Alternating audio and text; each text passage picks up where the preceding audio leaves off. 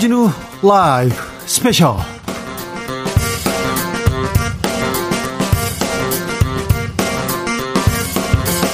2020년 10월 17일 토요일입니다. 안녕하십니까? 주진우입니다. 토요일 이 시간은 일주일 동안 주진우 라이브에서 가장 중요한, 가장 재미있었던 부분만 모고 모아서 다시 파헤쳐보는 그런 시간입니다. 묻힌 뉴스도 마구 파헤쳐보는 그런 시간입니다. 토요일의 남자, KBS 김기화 기자 어서 오세요. 안녕하세요. 토요일 오늘 방송만 들으셔도 주진우 라이브 일주일 동안 뭐가 재밌었나 뭐가 중요했나 한 방에 알 수 있는 토요일 특집 스페셜 라이브 스페셜을 준비한 김기화 기자입니다. 반갑습니다. 알았어요, 알았어, 반가워요. 네, 토요일 이 시간 기다리는 사람들 많습니다. 다행입니다. 김기화 기자 얼굴 보겠다고 영상으로 보겠다고 기다리는 사람들 많습니다. 오래 기다렸습니다. 네. 그렇다. 바로 지금 유튜브에서 주진우 라이브를 검색을 하시면은 영상으로도 이 스페셜을 들으실 수 있습니다. 포털 사이트에서도 주진우 라이브 좀 검색해봐요. 주진우 라이브 많이 듣는데 참 좋은데. 요즘엔 어, 또 기사도 많이 나오지 않습니까? 아, 많이 나왔죠. 이제 조금 조금 탄력을 받기 시작하는데 기사거리가 나오기 시작했어요. 아 그러면 이제 기사를 생산하기 시작했습니다. 지금 어, 우리는 근데 토요일에는 선물도 준비했어요. 선물도. 그렇습니다. 이 청취자분들을 위한 어, 시청자분들을 위한 선물을 준비했는데요. 일주일 동안 방송됐던 주진우 라이브에서 요런 게 재밌었다. 아니면 요런 게 좀 불만이었다. 요런 청취 후기를 저희에게 보내주시면 저희가 세 분을 추첨을 해서 2만 원 상당의 치킨 교환권을 보내드리도록 하겠습니다. 요거 어디로 보내면 됩니까? 요거 카카오톡 하시죠. 카카오톡에서 카카오톡 플러스 친구라고 있습니다. 거기 가셔가지고 주진우 라이브라고 검색을 하시면은 어, 주진우 기자 얼굴이 나와요. 그래서 친구로 추가를 하신 다음에 청취 후기를 카톡 보내듯이 보내주시면 되겠습니다. 네. 불만사항 저희는 귀를 열고 잘 듣습니다. 활짝 열고 듣고 네, 있습니다. 청취자가 하라는 대로 만들라는 대로 만드는 그런 방송 되려고 노력하고 있습니다. 김기화 기자 지난주부터 어, 주진우 라이브 스페셜 조금 달라졌습니다. 그렇습니다. 그러니까 일주일 동안 우리가 이제 워낙 바쁘지 않습니까? 네. 아, 뉴스 너무 많고 그래서 다이나믹한 코리아인데 그래서 우리가 좀 어, 지나친 뉴스 뭔가 제, 대로 해소가 안 됐는데 그냥 묻고 넘어간 뉴스 이런 뉴스들을 제가 한두 개씩 골라와가지고 소개를 해드리는 어, 코너가 생겼습니다. 바로 어, 김기화 기자의 묻힌 뉴스 브리브리 브리핑. 김기화 기자의 묻힌 뉴스 브리핑 첫 번째 뉴스부터 만나볼까요? 네, 그 화재 소식이었죠. 울산의 주상복합 아파트가 정말 정말 그때 사진으로 딱 보고 깜짝 놀랐다는 기억이 나요. 아니 어떻게 이렇게 건물에서 불이 계속 위층으로 위층으로 올라갈 수가 있지? 그리고. 통째로 이렇게 다 탈 수가 있었지? 아우 걱정이었죠. 그렇습니다. 전 처음에 이제 어, 갑자기 그 사진만 딱 보고 인명 피해가 있으면 어떡하지라고 걱정했는데 그런데 인명 인명 피해는 없었어요. 다행이죠. 다행히, 예, 다행 중 다행인데 근데 문제는 뭐냐면 이 대형 화재가 발생하면은 이 여기에 살던 이제 주민들이 있을 거 예. 아닙니까? 근데 이분도 이제 갑자기 살 곳을 잃은 거지 않습니까? 그래서 대피하죠. 예, 이재민이라고 하잖아요. 이분들이 네. 이재민인데 이게 우리 사회가 언젠가부터 이 사회에서 뭔가 어, 집 이목이 집중되는 어떤 사람들에 대해서 조롱이나 야유를 하는 분들이 많이 생겨나기 시작했어요. 이게 피해를 입었는데도 불구하고요.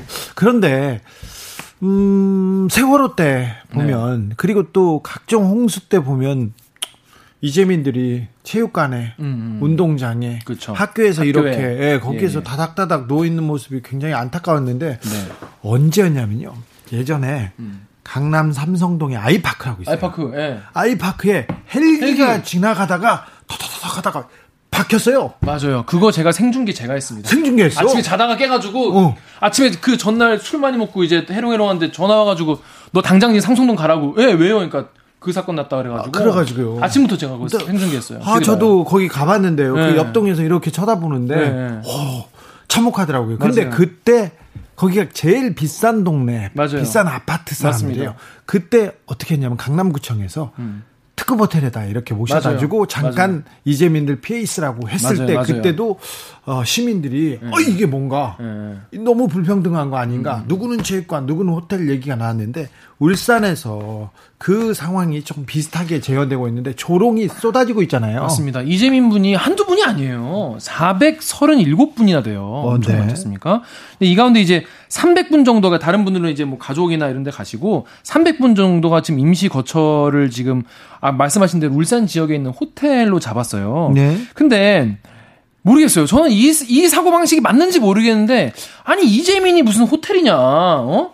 뭐 말씀 말씀 말씀하시는 그 호 뭐 학교나 뭐 체육관 이런 데 있어야 되는 거 아니냐 이렇게 생각을 하시나 봐요. 그런데 이번에는 코로나19 상황 때문에 그렇게 집단에 다 그렇게 체육관 모이면 안 됩니다. 큰일 납니다. 그러면 또 거기서 혹시나 또 이게 감염이 있을 수 있고 이래가지고 어, 울산 시장이 이거에 대해서 어, 이, 설명을 이미 했어요. 송철호 시장이 어, 시민들에게 양해를 구하고 이거를 다 개별적으로 이렇게 방을 잡아가지고 했는데 이거에 대해서 SNS와 각종 이제 어, 인터넷 커뮤니티에서 이 조롱이 엄청 많이 올라왔습니다. 뭐라고 합니까? 참 이게 하, 저는 제 입으로 옮기기도 좀 그런데요. 어, 하나만 소개시켜 드릴게요. 어, 페이스북에다가 어떤 분이 어, 메모를 누가 써서 붙인 거를 올리셨는데 이재민 분들을 위한 음악 플레이리스트, 그러니까 이 음악을 들어라고 해, 하면서 음. 가수 오마이걸의 불꽃놀이, 방탄소년단의 불타오르네, 블랙핑크의 불장난 이런 거나 들으면서 호텔에서 잘 쉬시라 뭐 이런 식의 조롱이네요. 이거는 이거는 뭐 아무런 뭐 비평이나 비판이나 이런 게 전혀 아니지 않습니까? 조롱이네 조롱. 모욕이네요. 근데 이런 게 사실 이 주민분들이 뭐 연예인도 아니고 공인도 아니고 기자도 아니고 그냥 일반 시민들이잖아요. 피해를 입었잖아요. 그것도 정말 정말 자, 재해를 입은 분들인데 갑자기 이런 조롱과 비난의 대상이 돼버린 거예요. 내 집도 없어졌는데 얼마나 마음이 힘드시겠어요. 그래서 인터뷰를 해봤더니 시선이 너무 따갑고 사람들이 너무 무섭다. 네. 난 이번 일 겪으면서 세상이 너무 무서워져서 세상이 무섭네요. 그리고 이제 또 어떤 분들은 30분마다 눈이 떠진다는 거예요. 불안해가지고. 그래서 울산시에서 이게 지금 심각한 문제다라고 지금 받아들이고 있습니다. 저기 조롱하는 분들한테 한마디 얘기해 주겠는데요.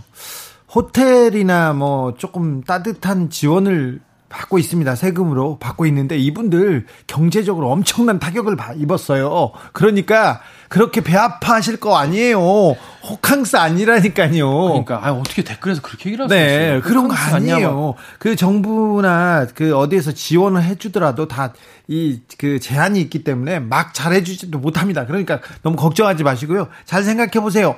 그분들 집을 잃었어요. 집이 불탔어. 다. 집만 불타냐? 그 안에 있던 가재 도구와 자기 삶, 삶 자체가 다 불타버린 분들인데. 그러니까 지금 조롱, 아, 이거, 이거 세상에 남이 지금 이런 참화를 겪었는데 거기 가서 조롱하면 안 됩니다. 이게 불타오르네 이분 그러면 안 됩니다. 네. 그래서 울산시 남구청이 어떻게 했냐면 워낙 이제 피해도 피해지만은 이런 조롱이나 이런 악성 댓글들 때문에 이제 정신적 어, 트라우마가 생긴 분들 때문에 이 심리 회복을 위한 지원을 또 나섰어요. 그래서 네. 이 스트레스 장애 예방을 위한 지원 활동을 하고 있는데요. 네. 어, 이재민들이 겪어보지 못한 갑작스런 재난 상황에 불안감과 수면 장애를 느끼고 있고 그리고 화재 현장을 다녀온 이후에 큰 상실감 을 느끼고 있는데 게다가 그렇죠. 네. 온라인 공간에서 벌어지고 있는 악의적 댓글과 부정적 여론까지 감당하기엔 역부족이다라고 하면서요. 네. 좀 이런 거에 대해서 안정을 되찾고 빠르게 일상으로 좀 돌아갈 수 있도록 본인 여러분들도 겪을 수 있는 일이에요.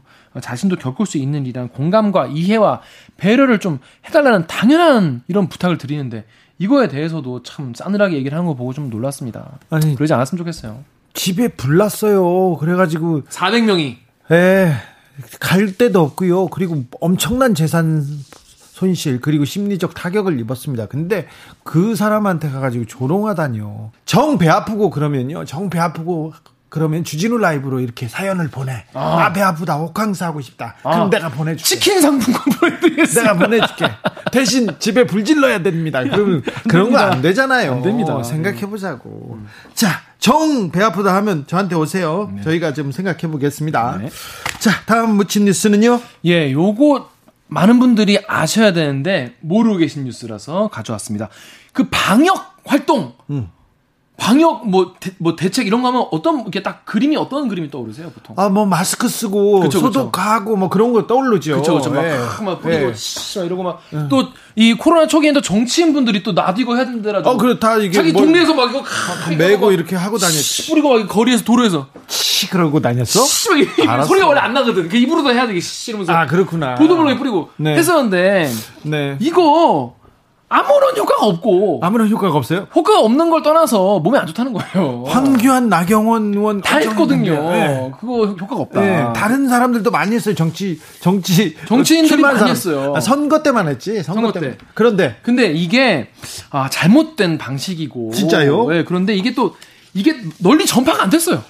그래요. 그래서 이게 또 또 지자체에서 또 하려면은 그래도 무조건 보이는 걸 해야 되지 않습니까? 네. 그 보이는 걸 하려다 보니까 또 이런 것도 해야 되는 거예요, 이렇게. 하얀 옷 입고 씨, 씨, 이거 해야 돼, 씨, 이거. 씨 하면서 사진 찍고. 사진 찍고 올려야 돼요. 자, 활동했다. 그러다 보니까 자꾸 하는데. 그러면 그, 이게 효과가 없으면 뭐가 효과가 있는 거예요? 그거 일단 제가 요거에 대해서 설명 먼저 드릴게요. 이거 네? 사실 되게 효과 있어 보이잖아요. 왜냐면 네. 막 마스크 쓰고 막 뭐 방역복 입고 뭐 매고 하니까. 근데 이게 거, 길거리나 도로에 이걸 뿌리면요. 어차피 도로나 여기는 울퉁불퉁하기 때문에 소독제가 표면에 닿지도 않는데요. 그래요? 그리고 먼지와 이물질이 많아가지고 어차피 소독제 효능이 다 날아간다고 합니다. 게다가 야외에서 소독제를 뿌리면은 주변에 있는 사람들한테 이게 소독제가 흡입되기 때문에 저는 그게 소독제를 뿌리는 게 가습기 가습기 살균제 사건하고 이렇게 음. 음. 묘하게 겹치면서 걱정되기도 합니다. 맞습니다. 이게 심지어 WHO가 이거를 공식적으로 얘기를 한 거예요. 하지 말라고? 네, 하지 말라고. 그래서 어떤 게 맞는 거냐? 어떻게 해야 되냐? 중앙방역대책본부에서 우리나라에서 뭐라고 했냐면 8월에 이 지침을 구체적으로 내놨습니다. 자연 환경이나 거리 등에 소독하면 바이러스 확산 예방에 도움이 된다는 거는 과학적 증거가 부족하다. 음. 닦아내는 방식을 해야 된다. 그러니까 닦아야 된다는 거예요. 닦아야. 닦는 그 닦는 닦는 거. 닦는 거는 괜찮구나. 닦는 건 괜찮아. 네. 그래서 막 게, 여러분 보시면 막 계단 그 옆에 난간 손잡이 막 닦고 계시고 막 엘리베이터 앉아가지고 그 고, 고무 이거 돌아가는 네. 거 자꾸 쫙 닦고 이런 거 많이 보였을 거예요. 청소하는 아주머님들이 많이 닦고 있겠죠. 맞습니다. 그렇게 해야 되지.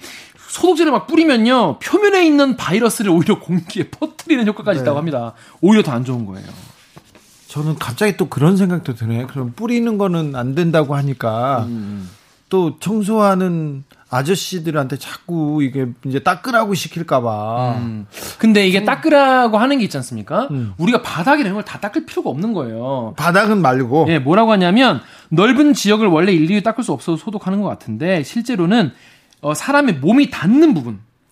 어, 그래서 엘리베이터 버튼, 음. 지하철 난간, 음. 건문 출입구 손잡이 같은 사람의 몸이 접촉될 수 있는 곳 위주로 소독을 하면 되고요. 주로 손이 손이 닿는 데군요. 그렇죠. 왜냐하면 손에서 얼굴로 모든 게 손에서 와. 손에 입으로, 코로, 눈으로. 그러니까 우리가 발로 발로 전염되지 않지 않습니까? 발로 밥 먹는 사람 어디 있어? 발로 먹지 않지 않습니까? 발로 얼굴 닦는 사람 어디 있어요? 잘 없어요. 네. 그래서 거기는 소독을 굳이 할 필요가 없고 손이 닿는 곳을 위주로 하면 된다고 합니다. 네. 닦으면 된다고 합니다. 하지만 더 중요한 거 실내에서 할 때는 반드시 환기를 해야 한다고 합니다. 환기. 가습기, 살균제, 소독제 아, 똑같은 거예요. 그러니까 집에서 아무리 막 다 닦아봤자 결국엔 다 집에 남기 때문에 그렇죠. 환기를 먼저 하시고 네. 어, 닦으셔야 됩니다. 예. 일반 가정에서 하실 때는요 차 염소산 나트륨 쉽게 말하면 락스, 락스, 락스 같은 거를 어, 좀 물에 섞어가지고 쓰시거나 70% 알콜로 하시면 된다고 하니까요 참고하시면 예. 되겠습니다. 빨간 약이 코로나 세균을 죽인다, 코로나를 죽인다 이렇게 그런 뉴스가 나왔잖아요. 네. 모든 소독약은 비누도 비누도 죽입니다. 비누도, 비누도 다 죽이고 비누도 다, 다 죽입니다. 네. 그러니까 잘 소독하고 환기하고 그러자고. 손 잘 씻으시고. 네. 무조건 손 잘 씻고 그다음에 마스크 잘 쓰는 게 가장 중요하다고 합니다. 네. 여러분께서는 지금 주진우 라이브 스페셜 듣고 계십니다. 주진우 라이브 스페셜 주진우 라이브 스페셜 김기화 기자와 함께하고 있습니다. 이번 주에 주진우 라이브 들으셨죠? 이번 주진우 라이브는 듣는데 사람들이 왜 이렇게 아 이분이 나오셨냐고. 네, 어마어마했습니다. 노자란 이런 이런 아니 아니냐. 비슷해요. 네. 주진우 섹시하다 이런 말씀하시고. 네. 자, 또 김용욱 선생의 주진우 라이브에서 특강 3강을 하셨어요. 3강을 비록 뭐 3강만에 노자를 우리가 또 어떻게 다 이해할 수 있겠습니까? 그런데 한, 엄청나게 네. 어, 좋은 압축해서 강의였고요. 어, 이 강연 잘 들었다고 너무 음. 많은 데서 진짜 칭찬과 찬사를 받고 있어가지고 몸들 바를 모르겠습니다. 그렇습니다. 이 우리가 사실 노자의 책을 읽기란 정말 쉽지 않지 않습니까? 네. 대학생들도 아니거든데 어 그래 노자에 대한 3일 동안의 수업 그것도 뭐 길지 않아요 한 30분 정도 되는데 요걸로 어느 정도 어디 가서 나 노자에 대해서 좀 아 무슨 말인지 알아들 정도 요 정도의 교양은 된다는 거죠. 어, 도울 선생님의 책을요 노자를 읽잖아요. 그러면 귀에 잘 안 들어오고요. 눈에도 잘 안 들어와요. 그런데 선생님의 말씀, 그 목소리. 네. 그 목소리 비슷했어. 그 목소리, 예, 그러니까. 그 목소리를 듣고 다시 예. 우리 강의를 듣고 책을 보지 않습니까? 귀에 쏙쏙 들어요. 그러니까 이게 저도 그런 게 기본적으로 머릿속에 좀 이렇게 얼개가 좀 잡히거든요. 네. 그리고 다시 보면은 이해를 할 수 있을지도 모른다. 네. 이해가 된다는 건 아닙니다. 아, 도, 도울 선생이 왜 시대의 석학인지 네. 알수 있습니다. 아, 주진우 라이브의 노자 특강 10, 10 주진우 들으셨... 라이브에서만 독점으로 했던 노자 특강 유튜브나 팟캐스트에서 주진우 라이브를 검색을 하시면요 사실 그 유튜브 라이브 치면 이미 거기 보니까 많은 분들이 검색을 하셔가지고 유튜브 주진우 라이브 도올이 이미 연관 검색으로 떠요 바로 아 그래요? 네, 그 주진우 라이브 도올 치면은 딱 1, 2, 3 따다닥 뜨니까요. 그거 딱 첫 번째 거부터 10월 12일, 13, 14일 거 딱 들으시면 되겠습니다. 이거 한번 들으시면요. 정말 아, 양식, 양식이 됩니다. 책 좋은 책을 한 권 읽고요. 좋은 강연 강연을 한 번 들었다는 게 아, 느껴집니다. 전 진짜 은혜로운 시간이었어요. 맞아요. 요거 지금 주진우 스페셜 들으시고 보시고 바로 연달아서 보시면 되겠습니다. 저거 끝까지 보시고 보시기 바랍니다. 네. 그럼 본격적으로 주진우 라이브 스페셜 하이라이트 장면 다시 듣기 시작해 보겠습니다. 김기화 장 다시 김기아 기자 어떤 장면 골라오셨어요? 전 개인적으로 이 장면이 전 지난주에 가장 뭐랄까 저 개인적으로 되게 인상적인 장면이긴 했어요. 어, 삼성전자 임원이 언론사 출입증을 이용해서 국회를 왔다 갔다 했다 이런 내용을 밝혀낸 어, 의원이 있는데 국정감사에서 바로 정의당의 류호정 의원이었습니다. 아, 류호정 의원이 이번 국감에서 아직까지는 가장 반짝반짝 빛나는 국감 스타라고 볼 수 있습니다. 이 류호정 의원이 지금까지 사실은 뭐랄까 이 실제 실력이 검증되지 않지 않았냐. 네. 그래서 그리고 되게 안 좋게 보는 시선도 되게 많았어요. 그리고 모르는 분들은 야 젊은이가 스무 살짜리가 뭘 해? 인생을 알아, 뭐 음. 그렇게 사는 걸 알아, 막이 얘기를 하셨어요. 그렇습니다. 그리고 그런데 뭐, 네, 뭐 원피스 사진 같은 걸로만 뭐, 뭐 이슈 되는 거 아니냐. 되게 뭐랄까 처음에 오자마자 되게 사람들이 막 도끼 눈으로 보는 사람들이 많았거든요. 그런데 그런데 이번에 국감에서 정말 뉴스다운 뉴스, 정말 예. 국감다운 국감 질문 제대로 한 의원으로 확 떴습니다. 일단 기본적으로 기자증 만들어 가지고 삼성 그 임원이 왔다 갔다 하면서 로비를 하고 그리고 뭐 어, 사실 국감 증인으로 채택된 사람을 삼성에서 뺐어요. 근데 그 부분도 잘 밝혔죠. 그렇습니다. 저는 이거 뉴스 보면서 아, 왜 기자들은 이거를 음. 몰랐을까? 아니면 알았지만 관례라고 생각해서 그냥 넘어갔을까? 아니면 문제라고 생각했지만 삼성에서 말 안 했을까? 셋 중에 하나일 텐데 뭘까? 그러게요. 좀 속상했어요. 네. 이런 거 우리가 보도했으면 참 좋았을 텐데 아까웠어요. 그렇죠. 보도할 만하죠. 네. 사실 언론사라고 해서 그 국회 출입증을 다 주는 건 아닙니다. 네. 그 까다롭습니다. 까다로운데 어떻게 국회 출입증을 받았을까? 그리고 그 언론사가 삼성에서 만들었다는 그 언론사가 어떤 기사를 썼을까? 기자들이 취재를 안 해요. 그 이후에. 제가 이제 저도 기자니까 이 기자 동료들 위해서 뭐 변명을 좀 해보자면은 뭐 국감 시즌에 워낙 바빠가지고 못 보지 않았을까. 아니요, 이거 뭐 그런 생각도 하는데. 중요한 뉴스인데요. 맞아요. 네, 저도 이제 국회 출입했었거든요. 국회 출입 나오는데 되게, 되게 오래 걸려요. 왜냐면은 얘가 어느 이제 그 언론사고 다 언론사에 전화해서 확인하고 이런 절차가 다 있기 때문에. KBS는 그냥 그래도 줘 열장 이렇게 줘요 출입 기자들도 옆에 추가로 사람 바뀔 때마다 바뀔 때마다. 가서, 가서 총무처에 가서 얘기하고 네, 가서 얘기 당에 그러니까 당 출입하면은 민주당에 가서 얘기해야 되고 야당은 여당에서 얘기해야 되는데 어떻게 봐야 하는지? 저희는 저는 그 시사인이니까 네. 시사저널 시사인이었는데 주간지 주간지에서는 1등이잖아요. 그래도 저희들한테 나오는 기자증이 3장이에요. 어. 3장인데 3장은 그 매일 상시에 출입할 수 있고 다른 사람이 가면은 한 달 거 출입증을 받는데도 굉장히 오래 걸려요. 이거 내라 저거 내라 그러다가 한 달 지나잖아요. 그럼 또 바꿔야 돼요. 음, 가서 바꾸고 바꾸고 갱신을 계속 해야 굉장히 되죠. 까다롭습니다. 그래서 안 바꿔요. 에이 안 해 막 그러고 음. 합니다. 그랬는데 삼성은 이런 또 프리패스를 또 만들어 가지고 다녔고 저는 그 언론사 코리아 뉴스 팩토리에서 어떤 뉴스를 보도했는지 아 나 이거 궁금하네. 근데 기자들이 보도를 안 해요. 그래서 류호정 의원한테 막 물어봤죠. 음. 근데 류호정 의원이 그래서 이 밝힐 게 너무 많지만 어 언론이 이렇게 잠잠하냐. 그러게요. 삼성이라서 그런 게 아니냐. 그리고 음. 의원들도 조용하더라. 이런 네. 그러니까 국회에 처음 간 젊은 의원이기 때문에 할 수 있는 말일지도 모르 겠어요. 이런 말들이. 그렇죠. 이런 말들을 해줬는데 국민들 입장에서는 굉장히 어 들을 만한 이야기였던 것 같아요. 그렇죠. 아 양당, 양당 거대 당. 기득권을 가진 당들은 삼성에 대해서 이랬구나. 아 이게 아, 삼성을 봐주는 카르텔이었구나. 류정원이 국민 입장에서 열심히 하고 있습니다. 맞습니다. 그리고 뭐 주요 이제 그 국감 쟁점 중에 하나는 그거였잖아요. 이제 중소기업의 기술 탈취 이슈였는데 이거에 대해서도 뭐 삼성전자 쪽에서 계속 막 엉뚱한 얘기하고 하니까 나중에 막 증거를 다시 들이밀면서 추궁하는 모습이 좀 패기 있는 국회의원이 저런 모습이구나 되게 오랜만에 봤던 것 같습니다. 네. 류호정 의원 주목 받고 있습니다. 지켜봐야 되겠습니다. 그렇습니다. 이 주진우 기자한테도 삼성 전문 기자인데 잘하시라고 이렇게 얘기를 하는데 앞으로 주진우 기자도 지지 않도록 잘하시기 바랍니다. 어, 아니 그 지도 편달이 필요하다고. 난 나한텐 지도 편달. 지도 편달. 나한테 어, 네 삼성 쪽에서는 좀 그래. 아직은 그래도 괜찮죠. 되니까. 네. 그렇습니다. 자. 더 자세한 이야기 궁금하신 분들 많으시죠? 직접 전화 인터뷰를 했는데요. 화요일에 방송됐던 훅 인터뷰 하이라이트 부분을 지금부터 같이 듣고 오시겠습니다. 큐. 1인 시위도 하셨더라고요. 어떤 내용인가요? 네, 어제는 국회에서 중대재해기업처벌법 제정 촉구 릴레이 시위를 했습니다. 네, 중요하죠. 네, 우리나라 산재 사망률이 OECD 1위잖아요. 네, 그리고 또 어... 택배기사 분도 또 돌아가셨고요. 그렇죠. 며칠 전에 과로사로 또 돌아가셨죠. 네. 그래서 보면 주로 사망하는 노동자들이 비정규직이나 간접고용 노동자분들이 많거든요. 네. 이런 일이 자꾸 벌어지는 이유는 또 책임과 권한이 분산되어 있기 때문이고요. 네? 원청에서는 책임 없다 하고 하청에서는 뭐 권한이 없다, 돈이 없다.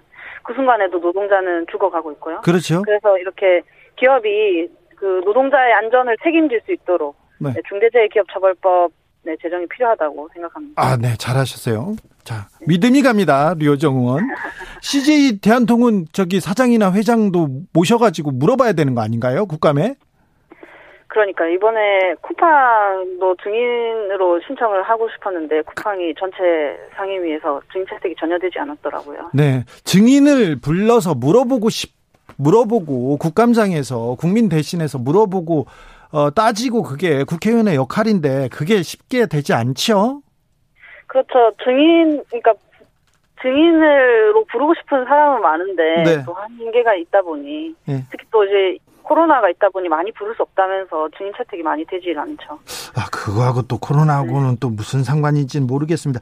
류호정 의원은 어떤 증인 가장 부르고 싶었어요? 저는 이번에 뭐 다들 아시겠지만 삼성전자 부사장을 꼭 불러서 예. 기술 탈취 문제에 대해서 질의를 하고 싶었는데 네. 안타깝게도 채택이 무슨, 취소되었습니다. 네, 채택이 취소됐는데 거, 그 거기에서 좌절하지 않고 삼성전자 임원, 임원이 기자증을 만들어 가지고 언론사를 세워서 이렇게 네. 대관 로비를 하고 있다는 걸 밝혀내셨어요? 네, 이번에 추석 기간에도 매일같이 국회를 드나드는 것을 보면서 조금 수상하다는 생각을 했었거든요. 네. 그래서 알아보니까 아, 대관 업무 담당자라고 그랬는데 기자 신분으로 출입증을 갖고 출입을 하고 있더라고요. 어, 이상하죠? 네, 네. 그런데 이거 국회 기자증 그거 만드는 게 쉬운 일이 아닌데요. 누군가 국회에서 조금 도와주는 사람이 있지 않을까요? 그런 관계도 지금 조사하고 있습니까? 사실 조력자가 있거나 국회 기자 등록 시스템 자체가 허술했거나 어느 쪽이든 문제라고 생각을 하고 있거든요. 네. 지난주에 이제 정의당 의원들이 모여서 사무총장실에 항의 방문을 갔었는데 네. 총장실에서는 뭐 사실 확인과 조사를 통해서 낱낱이 뭐 밝혀서 공개를 하겠다라고 약속을 하셨고 현재는 그것을 좀 기다리고 있습니다. 네. 어, 자, 그, 그 문제를 밝히자마자 그 삼성 임원은 사표를 던졌고 사퇴, 사표를 수리하면서 삼성은, 삼성은 그, 이 문제를 다, 이 문제가 거의 끝난 것처럼 얘기하고 있어요. 그리고 다른 언론도 마찬가지고. 그렇죠. 삼성의 힘을 좀 보시죠. 이번 사건과 사건을 계기로. 어, 저도 좀 동의를 하는 게, 뭐, 과거에 이제 미래전략실을 해체하고 뭐 예? 대가 업무하지 않겠다더니 사실 이번에 응지를 통해 해왔던 게 좀 드러난 거잖아요. 네. 뭐 사과를 뭐 했고 뭐그 당연한 거고 그리고 뭐 부정행위를 한 그 직원 사표 수리한 건 당연한 건데 네. 진상을 소상히 밝혀야 하는데 그게 지금 빠져 있죠. 그 예. 그 가짜 매체는 도대체 누가 만든 건지, 그렇죠. 설립한 사람, 사람과 삼성 쪽 대강 업무 담당자와는 무슨 관계인지 예. 아직 밝혀진 게 많은 많은데도 불구하고 좀 잠잠해지기만 기다리고 있는 건 아닌지 좀 예. 의심하고 있습니다. 맞습니다. 이 코리아 뉴스팩토리라는 회사가 왜 만들어졌고 어떤 네. 관계고 삼성한테 어, 왜 이런 기사를 썼는지도 좀 물어봐야 되는데 기자들이 취재를 안 합니다. 그죠? 삼성 전문 기자인 주진우 기자님의 좀 지도 편달이 좀 필요한 것 같아요. 아, 네. 만나서 우리가 얘기를 해보자고요. 자, 중소기업 네. 기술 탈취 문제 사실 굉장히 중요한 문제입니다. 이 문제. 네. 어, 주, 굉장히 중요한 문제인데 증인이 안 왔더라도 또 류호정은 몇, 몇 발짝 더 나갔습니다. 지금 말장난 하지 마시고요. 그러면서 삼성 증인이 사과하도록 만들었는데 이 문제에 이 문제의 가장 중요한 점이 뭐라고 보세요?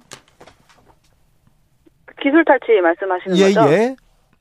기술 탈취라는 것이 어떻게 보면 갑이기 때문에 할 수 있는 일이라고 생각하거든요. 네. 중소기업 관계자분들이 그분들이 가진 특허를 쓰지 말라고 한 것이 아닙니다. 써도 네. 되는데 다만 정당한 대가를 지불을 하고 사용을 해라. 이런 것이었는데 뭐 불량이 있다느니 뭐 이랬다느니 저랬다느니 변명 이런 핑계를 대면서 무상으로 사용을 하고자 가져간 것이거든요. 네. 그렇기 때문에 이 대기업의 갑질 문제가 굉장히 심각하다고 생각하고 예. 어떻게 보면 중소기업들의 그 발전을 막는 그런 생태계를 해치는 그런 행동이라고 그렇죠. 예. 그래 그래서 그 본질적인 문제입니다. 우리 산업에 우리 네. 산업이 대기업 위주로 이렇게 돌아가는데 중소기업은 하청이 되지 않으면 거의 고사하고 하청이 되어도 이렇게 기술을 뺏기고 살고 있으니까 이거 말이 안 되죠. 그렇죠. 갑을 관계로 있다 보니 그런 부당한 요구를 해도 사실 지금 중소기업 이 이분들처럼 저항을 하기가 굉장히 어려운 구조 속에 놓여 있죠. 그렇죠.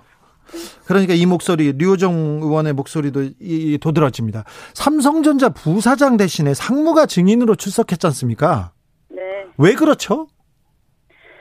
어, 우선 저도 좀 이해를 해보려고 노력을 하고 있는데요. 이해가 안 됐어요, 의원님도? 네. 네. 증인은 9월 24일에 채택이 됐습니다. 예. 부사장님으로. 예. 그런데 10월 7일에 그러니까 국정감사 시작 10분이 채 남지 않은 상황에서 그 철회권을 다시 의결을 한 거거든요. 예.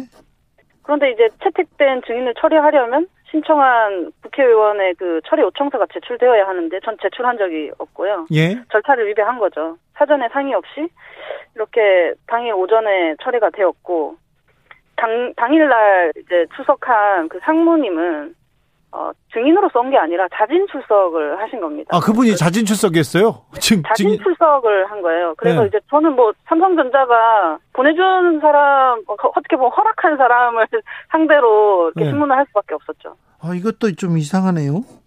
굉장히 국회를 모독했다, 모욕적이라고 저는 생각했습니다. 어, 여당도 야당도 좀 삼성한테는 좀 조심조심하지요. 거대 여당도 거대 야당도. 아무래도 조금 부담스러워 하시는 것 같더라고요. 네. 류호정 의원이 자꾸 삼성 얘기 하자고 하면 다른 의원들이 뭐라고 합니까?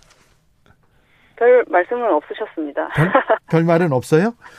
자, 산자위에서 지금 활동하고 있는데요. 자, 류호정 의원이 이번 국감에서 주목하고 있는 이슈는 뭡니까?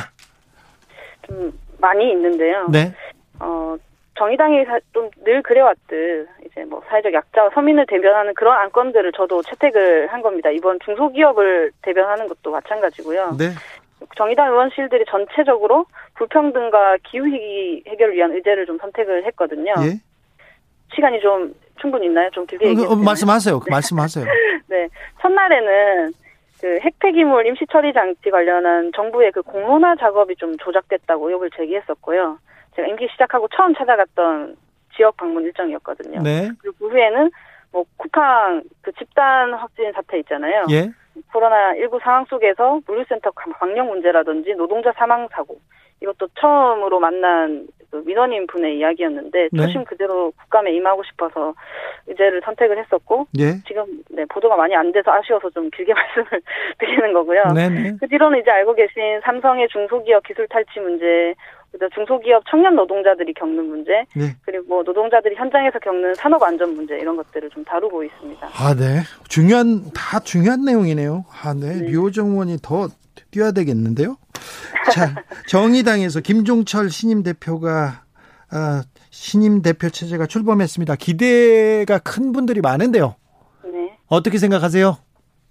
저도 월요일에 출근하는데 출근길이 참 설레더라고요. 네.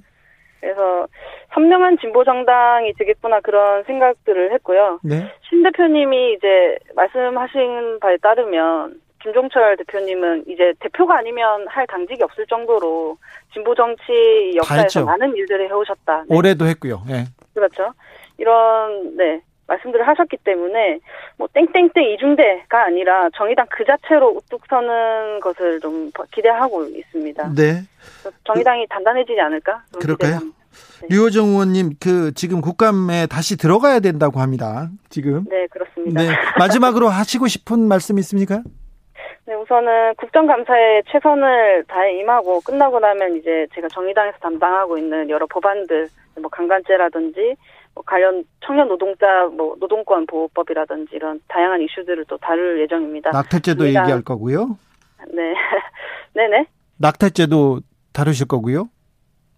뭐, 잘안 들립니다. 낙태죄에 관련된. 네. 네네 그렇습니다. 네. 이번에 네 다루고 있고요. 네. 담당 의원님들과 함께 이야기를 하고 있고 앞으로도 저희가 잘 해나갈 수 있도록 지켜봐 주시기를 부탁드립니다. 주진우 라이브 류호정 정의당 의원과 함께한 화요일 훅 인터뷰 하이라이트 부분 다시 듣고 오셨습니다. 김기아 기자. 네. 주진우 라이브는 풀 버전이 제맛이죠? 그렇습니다. 워낙 이번에 한 일이 많기 때문에 풀 버전 들으시면 좋을 것 같고요. 유튜브나 팟캐스트에서 주진우 라이브 검색을 하셔가지고 10월 13일 화요일 1부를 들으시면 됩니다. 그리고 워낙 인터뷰 내용이 좋아가지고 어, 인터뷰 클립만 따로 뽑아 놓기도 했으니까 내가 정말 바쁘다. 그러신 부분은 그 부분만 보셔도 되겠습니다. 아, 이번 주 화요일이 통째로 좋았어요. 맞아요. 다 좋아요. 엄청 네. 좋았습니다. 맞습니다. 아, 내가 이런 자랑하기 좀 말하기는 좀 그런데. 우리 안 하면 누가 합니까? 자랑. 아, 그런가요? 아, 괜찮더라고요. 자, 주진우 라이브 스페셜 김기아 기자 함께 하고 있습니다. 네. 이 방송 영상으로도 만나보실 수 있습니다. 그렇습니다. 지금 바로 유튜브에서 주진우 라이브 검색을 하시면 바로 볼수 있으니까요. 어, 같이 어, 시청해 주시면 감사하겠습니다. 다음 장면은 어떤 장면인가요? 네, 다음 장면은 태백산맥과 아리랑, 한강 뭐 이런 책을 쓰신 국내 대표 문인이시죠. 조정래 선생. 아, 조정래 작가가 등단 50주년이라고 합니다. 어이구. 엄청 오래되었어요. 근데 등단 50주년이라서 이런저런 인터뷰를 많이 하셨는데 정작 그 등단 50주년 된 이야기보다 어, 친일파 발언, 뭐 토착외구 뭐 이런 발언으로 또 이게 더 막 주목을 받고 시끌시끌하게 사람들이 이야기를 하고 있어요. 그래서 아니 이게 진짜 조정래 작가가 말, 뭐 말을 잘못한 건지 아니면 어, 어 다른 언론들이 어, 침소 봉대를 한 건지 어, 궁금해서 저희가 직접 모셔서 주진우 라이브에서 이야기를 나눠봤습니다. 등단 50주년이고요. 우리 문학계, 우리 문학계, 우리나라에서 가장 중요한 그쵸? 단열에 있고 중요한 자리에 있는 작가예요. 그렇습니다. 그래서 50년에 대해서 얘기를 했는데 언론이 언론이 소설가 앞에 다고 앞에 두고 소설을 너무 많이 써서 너무 속상하다면서 음, 음. 주진우 라이브에 그냥 전격 출연하실 거예요. 그렇습니다. 이 아니 왜냐면 아리랑 뭐 다 읽으신 분 아시겠지만은 이 일제 시대 때부터 우리나라 역사에 대해서 쭉 써온 분, 분 아니겠습니까? 그런데 해방 이후에 대한 이야기를 하면 당연히 친일파 얘기를 할 수밖에 없지 않습니까? 네. 친일파 그리고 또 일본어 유학 간 사람들 그래도 우리나라에 지금 있는 토착 외구 뭐 이런 이런 사 이런 사람들의 어떤 군상에 대해서 어떤 식으로 표현할 것인가 뭐 이런 질문에 대해서 대답을 하신 거예요. 대답을 했는데 토착 외구라고 불리는 불리는 일본에 유학 갔다 온 사람들은 친일파가 된다, 민족 반역자가 됐다 얘기했는데 기자들이 그 앞을 그냥 잘랐어요. 등성 잘랐어. 근데 그 뒤에만 가지고 그래가지고 일본 유학 가면 친일파, 일본 유학생은 다 친일파 이렇게 네. 보도를 했어요. 저도 보통 이제 스마트폰으로 이제 제목만 보잖아요. 네. 저도 이제 그건 봤어요. 처음에는 말실수한 줄 알았죠. 그거 보고 아, 이, 아 이렇게 그래도 이렇게 말씀하시면 안 되지. 이러고 전 다른 기사를 봤거든요. 그러니까 그 기사를 클릭 안 하고 그러니까 저도 이제 그렇게 생각한 거예요. 아니 그 보통 사람들이 제목만 보잖아요. 그렇죠, 많이 제목만 그렇죠. 보고 비난하고 막 음, 음. 비판하고 그런 사람들도 있었는데 이게 조선 중앙 동화에서 주어를 빼고 아니 근데 어떻게 딱 또 진짜 그 조선 중앙 동화더라고요. 그렇게 쓴. 아니 그렇게 써요. 그렇게 써, 써요. 근데 보통 이렇게 쓰면 이제 다른 언론사들이 아이고 자 주어가 있다 이런 이렇게 가야 되는데 조중동이 하면 다 따라가요. 음, 똑같이. 다 따라가요. 근데 이번엔 방송은 안 따라갔습니다. 네. 저는 이번에 연합뉴스 Y10이 똑같이 따라가서 또 얘기하는 걸 보고 아직도 저 모양인가 이런 생각에 좀 가슴이 아팠는데 보통 네. 기자회견장이고 이런 음. 자리에서 모든 사람이 문장을 주어 수로 그렇게 완벽하게 말하지 않지 않습니까? 비약도 있고 음. 이렇게 음. 비문도 나와요. 아, 그리고 문맥상 이해하는 흐름이 있으니까. 그러니까요. 대화니까. 예, 근데 그걸 잘라서 이 언론에 굉장히 큰 왜곡인데. 맞습니다. 저도 이런 경우 많이 겪어봤거든요. 아, 많이 겪으셨죠. 겪어봤는데 진짜 말도 안 되거든요. 근데 언론이 막 계속 그렇게 얘기하고 지금도 그렇게 얘기하고 있어요. 야, 말, 말 실수했잖아. 그러니까 언론의 역할이 뭔지 모르겠는데 언론은 이런 거 같아요. 여기서 그냥 아, 이 사람 미워해라. 딱 찍어주는 거예요. 미워해라. 밉지 더 미워해라. 이, 이렇게 하려는 게 아니면 왜 이렇게 앞에 이야기와 문맥을 빼고 이렇게 보도를 하는지. 조선일보 같은 경우는 일보에서는 어, 토착 외구로 불리는 그 주어를 썼어요. 음. 그리고 제 제목만 치, 일본 유학 갔다 오면 친일파 된다 이렇게 자극적으로 썼는데 음. 기사를 고치면서 음. 이 주어 부분을 토착 외교 부분을 쏙 빼요. 음. 이게 좀 의도가 아니, 있죠. 아니 제정신이면 일본 갔다 온다고 다 친일파 된다고 생각하겠습니까? 당연히 안 하겠죠. 아니 조정래 선생 아버지가 일본 유학 갔다 오신 분이래요. 무슨 여기에 이제 또 조중동에서 한 발 나가고 뭐 진중권 씨나 다른 사람들이 막 나가가지고 대통령 딸이 일본 유학 갔다 왔으니까 친일파냐? 그럼 처단해야 되냐? 이, 이, 이 말이, 아, 말이 안 되잖아요. 진중권 씨는 뭐 그냥 그렇다 치고, 이 토, 토착외구라는 표현에 대해서 많은 분들이, 아, 최근에 이렇게 무슨 뭐, 어, 무슨 야당을 공격하기 위해서 만들어낸 말이 아니냐 뭐 이렇게 생각하시는 분도 계신데, 사실 1910년부터 쓰던 말입니다, 이게. 원래 있던 말이에요, 토외라는 말이. 네. 그러니까 대한매일신보에 1910년 6월 22일자에 토외 천지라는 글이 실리면서 나라를 좀먹게 하고 백성을 병들게 하는 인간들이다. 일본 편을 듣는. 네. 근데 여러 가지 분류가 있었는데 그 중에서 뭐가 있냐면 일본의 침략 행위와 내성, 내정 간섭을 지지하는 정치인과 언론인, 일본의 앞잡이 노릇하는 고위 관료층을 토외라고 불렀어요. 토해네. 네, 도착 그, 외교는 그렇죠. 외국네 지금도 있잖아요. 지금도 있습니다. 지금도 우리 강제징용이나 뭐 위안부 문제를 해결할 때 아, 이 사람 같은 경우에는 정말 우리가 태초 토착 외구라고 불러도 충분하지 않을까라고 생각되는 사람도 충분히 있거든요. 아, 저는 조정래 작가를 이번에 공격하는 사람들 중에 그런 사람들이 많이 섞여 있다고 봐요. 그런데 왜냐하면 토착 외구 입장에서도 본인을 토착 외구를 하면 기분이 나쁘겠죠, 당연히. 그렇죠. 기분 나빠서 더 했다고 생각. 그건 이해는 합니다. 하지만 이제 받아들여야 되는 부분이고요. 그래서 이런 거에 대해 더 너무 감정적으로 언론이 너무 이걸 부풀리다 보니까 조정래 선생이 너무 속이 많이 상하신 것 같더라고요. 그렇죠, 그렇죠. 지금은 이제 자기네들이 토착 외구 그 주어를 뺐다는 게 좀 드러나잖아요. 자기네들은 뒤로 빠지고 다른 사람들 간의 대리전으로 만들고 있더라고요. 아무튼 이 속상합니다. 조정래 어, 작가의 발언, 발언에 대한 모든 것을 조정래 작가가 명쾌하게 해석합니다. 명쾌하게 설명하니까 주진우 라이브 듣고 오면 되죠. 보고 들으시면 딱 아, 아, 이런 얘기구나라고 네. 이해가 됩니다. 어렵지도 않습니다. 그렇습니다. 조정래 작가와 함께 했던 수요일 훅 인터뷰 하이라이트 부분을 지금부터 닥치 듣고 오시겠습니다. 큐! 12일에 등단 50주년 간담회 여셨어요. 이, 이날, 어, 이영훈 그 씨한테 어떤 얘기를 하시 다가 이 발언이 나온 거죠?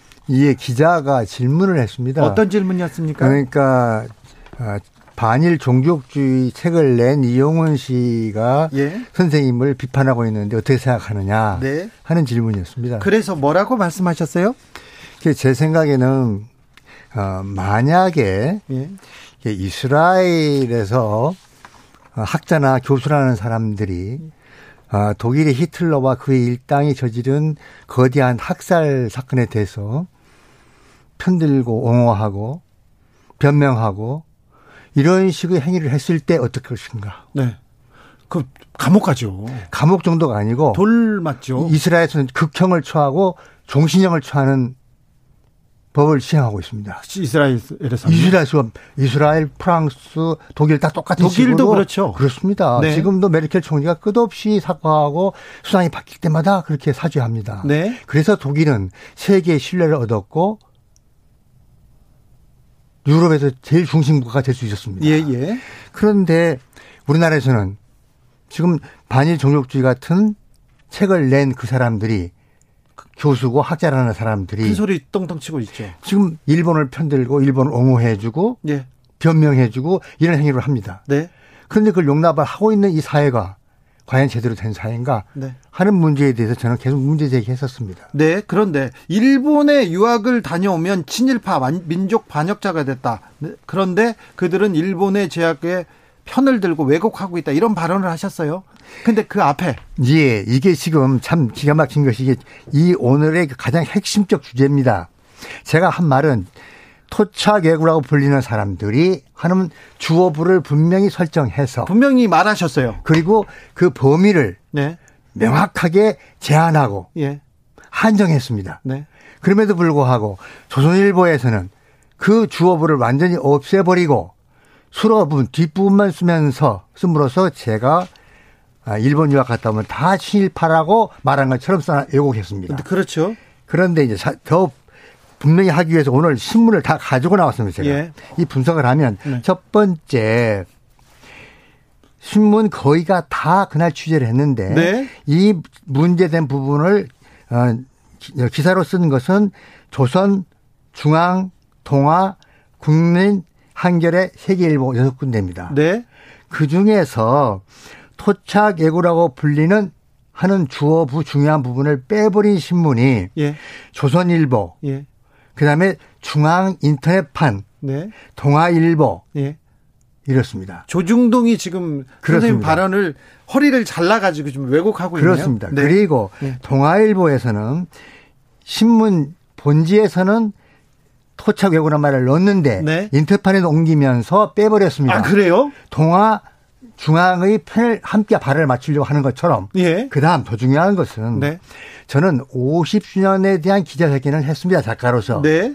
그런데 이 사람들이 제목을 뽑기를 큰 기사 제목을 조선일보에서는 인류학 다녀오면 다 친일파 예. 하고 걸 넣고 다라는 얘기는 안 했죠. 안 했죠. 다 그런 거 싫어하시죠. 그 다음에 중앙일보에서는 인류학 다녀오면 친일파에서 다를 뺐습니다. 예. 그다음 동, 동아일보에서는 인터넷판에서 일본 유학 다니며 친일파 본지에도 그렇게 했습니다. 예. 새 신문이 약속이나 한 것처럼 똑같이 이렇게 제목을 뽑았습니다. 그런데 조중동이 그렇게 하니까 다른 언론들이 경제신문이나 또 그 연합뉴스 같은 데가 다 또 쫓아갑니다. 그렇습니다. 연합뉴스에서는 글 본문에서는 토착 외교라, 외구라고 부르는을 분명히 썼는데 네. 제목에다가 조정래 일본 유학 다녀오면 친일파대 그렇습니다. 이렇게 썼습니다. 그렇습니다. 어, 뭐 YTN에서도 조정래 일본 유학 다녀오면 친일파대 그냥 그렇게 썼어요. 그렇습니다. 이게 조중동이 하면 아직 무조건 따라... 따라갑니다. 소설가 앞에서 이렇게 거의 지금 언론이 소설을 쓰고 있는데 네. 아, 좀 50년 동안 봐온 행태지 않습니까? 그렇습니다. 70년 동안. 70년 동안. 예. 해방 이후 계속 그랬습니다. 해방 이후에 언론은 달라지지 않았습니까? 똑같습니다. 조선일보는 왜 조정래를 그렇게 미워하고 왜곡합니까? 아, 그것이 태백산맥 때부터 예. 아, 조선일보가 저를 이제 빨갱이라고 고발을 했고 어, 기사 고발을 했고 예. 그다음에 그것도 못달라 가지고 월간 조선에다가 250매의 특집을 꾸몄습니다. 조정래. 예. 조정래. 국가보안법을 위반한 빨갱이다. 네. 그리고 사설을 두 번이나 써서 빨리 구속하라는 내용을 썼습니다. 그리고 검찰이 움직여가지고 10여 년 동안 재판받 11년 만에 제가 무혐의 처분을 받았습니다. 네, 그 문제로요. 예. 네. 그게 전두환 정권 시절부터 이어진 겁니까? 그러니까, 아, 노태우 정권이 끝나고 어, 고발당한 게 김영삼, 김영삼 정권으로 바로 넘어가 바뀌었을 때. 그때요. 예. 조선일보가 먼저 얘기를 하고 그리고 검찰이 수사를 하고 11년 동안 재판을 받으셨 그렇습니다. 네. 0818님이 조정래 작가님 소설 쓰는 기자들 때문에 소설가로서의 자리가 좀 위태로워질 것 같습니다. 그래도 저는 그들은 안 보고 작가님 글만 읽겠습니다. 이런 거 도착했습니다. 문자가. 어, 선생님 발언이 지금 50년 그 문단 인생에 대해서 이렇게 얘기해야 되는데 자꾸 정치권으로 이렇게 빨려 들어가서 정치적 논란이 되고 있는 모양새인데 이 상황을 보고 어떤 생각 드셨어요? 어, 정치하는 사람들이 기본적으로 어, 국가의 살림을 살고 국민을 위한 행위를 해야 되기 때문에 네. 좀 올바르고 사실 확인을 해가면서 말을 했으면 좋겠습니다. 네. 어떻게 해서 이렇게 사실 확인도 없이 함부로 네. 말들을 하면서 쟁점화 시키는지 근데 조선일보나 다른 언론들 특별히 이렇게 친일했던 언론들이 아직도 이렇게 힘이 세고 여론을 왜곡한다는 지적도 있습니다. 예. 그게 현실이거든요. 그렇습니다. 그게 좀 안타까워요. 이걸 좀 바꾸기는 해야 될 텐데요. 이걸 바꿀 수 있는 지금 시대가 왔습니다. 네. 어, 방, 텔레비전과 신문망 있었던 언론 시장이 유튜브라고 하는 것이 생겨서 수많은 사람들이 직접 발언하고 그리고 댓글도 마구 달고 비판할 수 있는 권력을 확보했기 때문에 조중동의 시대는 끝났다고 해도 과언이 아닐 것입니다. 네. 그리고 오늘도 하루 종일 저한테 전화 왔습니다. 선생님 응원합니다. 힘내십시오. 네. 선생님을 믿습니다. 그런 사람들이 수없이 많으니까 예. 조중동의 시대는 끝났으니까 그들이 정신 차리기를 바랍니다. 네. 2889님이 작가의 꿈을 꾸던 소녀였는데 조정래 작가님 태백산맥과 아리랑을 읽고 깨끗 포기했습니다. 아, 이건 참 좋은 게 아닌데 정말 대, 너무 그래. 대단하셔서 존경심만 가득했습니다. 지금은 시골에서 작은 약국을 하는데 중학교 때 샀던 책 이제 딸이 읽고 있습니다. 감사합니다. 얘기했는데 이번에 개정판이 나왔다고요, 선생님. 예. 그렇습니다. 어, 저도 예. 네, 저도 제 아이, 한테 예. 책을 한 권만 추천하라고 하면 태백산맥 추천합니다. 예, 고맙습니다. 그런 분들이 많습니다. 자, 왜 태백산맥, 왜 아리랑, 왜 한강을 개정판을 내면서 왜 지금 다시 태백산맥인가 아리랑인가 하는 사람들이 있을 텐데요. 예. 선생님 한마디 해주십시오. 우리 민족의 가장 처절하고 잊어서는 안 되는 역사이기 때문에 그렇습니다. 네. 그 역사의 상처와 아픔을 우리가 추체험 다시 재체험하지 않으면 안 되기 때문에 완벽에 가까운 소설로 만들어 놓고 죽어야 되겠다 하는 생각 때문에 이번에 개정판을 내게 됐습니다. 네.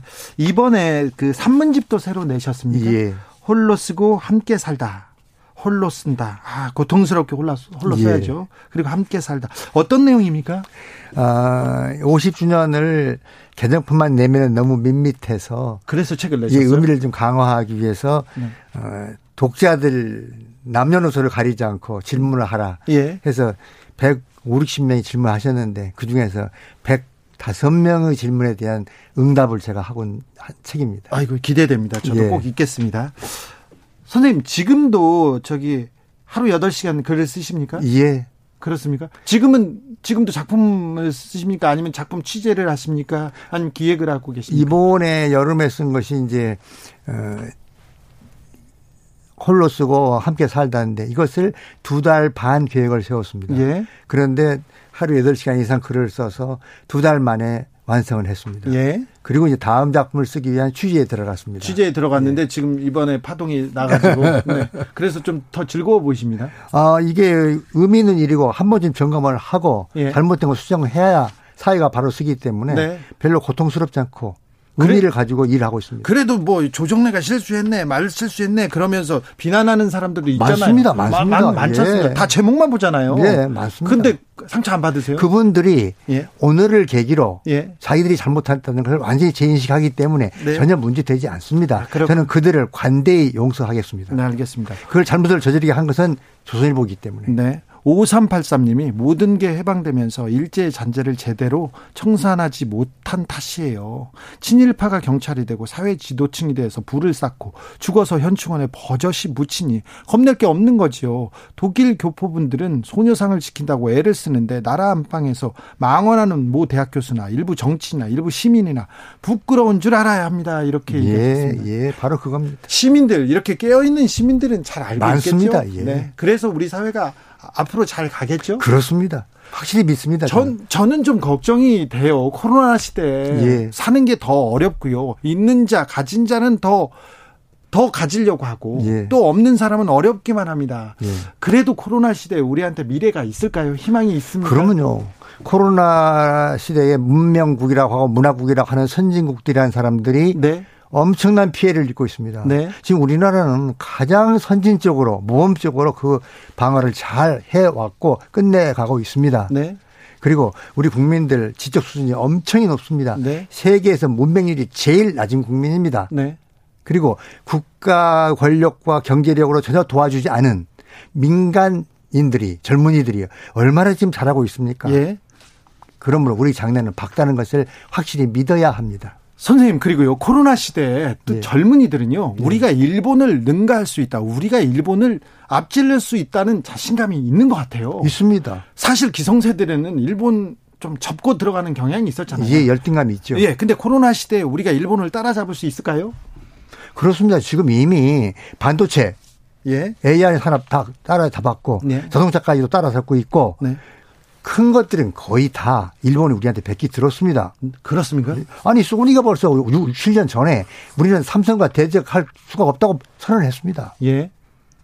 모든 부분이 잘 되고 있기 때문에 네. 우리가 더욱더 용기를 내고 하나로 뭉쳐서 평화 통일을 향해서 세계의 큰 나라로 분림할 수 있도록 노력을 합해야 됩니다. 일제 잔재, 민족 반역자도 이렇게 다 좀 정리할 수 있을까요? 법을 만들면 반드시 정리됩니다. 법을 만들어야 됩니까? 아니 국 민족의 자존심과 민족 정기를 훼손하는 언행을 하는 자들에 대하여는 네. 이렇게 이렇게 이스라엘을 기준으로 하여 처단한다는 법을 만들면 네. 한마디도 할 수 없습니다. 네. 아 이거 국회가 좀 어, 해야지요. 예, 귀담아 들어야 될 지금. 광복회에서 네. 그 운동을 시작할 겁니다. 네. 저는 그때 힘을 합하려고 합니다. 거기 앞장서겠다는 그렇습니다. 바로, 예. 그 조정 내에 그 행보를 좀 두려워하는 사람들이 있군요. 있고 민족문제연구소 광복회가 다 힘을 합하게 될 겁니다. 아 그래서 이런 예. 일이 있었군요. 예. 네. 그렇게 정리할까요? 예. 정영수님은 아 대단하십니다. 저는 용서가 잘 안 됩니다. 여기는 대문호고 대작가시잖아요. 그, 러니까 아량도 크신 거죠. 네. 1518님 프랑스에 레미제라블이 있듯이 대한민국엔 태백산맥이 있습니다. 이런 의견도 주셨습니다. 방송합니다. 아, 마지막으로 하실 말씀이 있습니까? 아닙니다. 다 했습니다. 다 했습니까? 예. 괜찮으시고요? 예. 네, 건강하시고요. 예. 계속해서 작품 활동 부탁드리겠습니다. 예, 고맙습니다. 주진우 라이브. 조정래 작가와 함께한 수요일 훅 인터뷰 하이라이트 부분 다시 듣고 오셨습니다. 이 방송 풀버전 강추합니다. 유튜브나 팟캐스트에서 주진우 라이브 검색을 하신 다음에 10월 14일 수요일 1부를 들으시면 되는데 요것도 저희가 여러분들 바쁘실까봐 어, 인터뷰 클립만 따로 뽑아놨으니까요. 정말 바쁘신 분들은 그것만 어, 보셔도 되겠습니다. 이번 주 주진우 라이브에서는 도올 선생님 특강하고 조정래 선생 인터뷰는 자 들으면요 책을 한 권 읽은 것 같은 뿌듯함이 양식이 쌓이는 걸 느끼게 될 것입니다. 확신합니다. 자, 김기아 기자, 네. 주진우 라이브 스페셜 어땠어요? 이번 주는 준비하기가, 어, 준비하기가 편했어요. 워낙 이제 정말, 뭐랄까, 정말 좋은 아이템들, 정말 꼭 들어야 되는 것들이 너무 많아가지고, 야, 뭘 골라야 되나 막 고민할 정도로, 참, 이번 주 주진우 라이브 스페셜은 정말 들을 게 많다. 우리끼리 하는 얘기여서 그렇지만 또 진짜. 우리 아니면 누가 하겠습니까? 아, 근데 괜찮다. 아우, 다른 사람들이 다 그렇게 얘기해요. 아, 그런가요? 전화 많이 옵니다. 다행입니다. 자, 아무튼 제가 좀 진행도 좀 부족하고 말은 좀 많이 떨어집니다만은 내용으로는 가장 제일 가는 방송이라는 걸 자부하고 있습니다. 여러분께 자신 있게 추천합니다. 자, 우리 김기아 기자, 우리는 선물도 줘요. 그렇습니다. 저희가 어, 아이템도 그렇고 뭐 주진우 기자의 진행도 그냥 그렇지만 치킨을 드립니다. 그래서 카카오톡 플러스 친구에서 주진우 라이브 검색을 하신 다음에 친구 추가를 하셔가지고 일주일 동안 방송됐던 주진우 라이브 중에서 난 이런 게 재밌었다. 나 이런 게 불만이다. 나 이런 게 너무너무 좋았다. 이런 청취 후기를 보내주시면 저희가 세 분을 추첨해서 2만원 상당의 치킨 교환권을 보내드리도록 하겠습니다. 주진우 라이브 스페셜 마치겠습니다. 저는 다음 주 월요일 5시 5분에 돌아옵니다. 지금까지 주진우였습니다.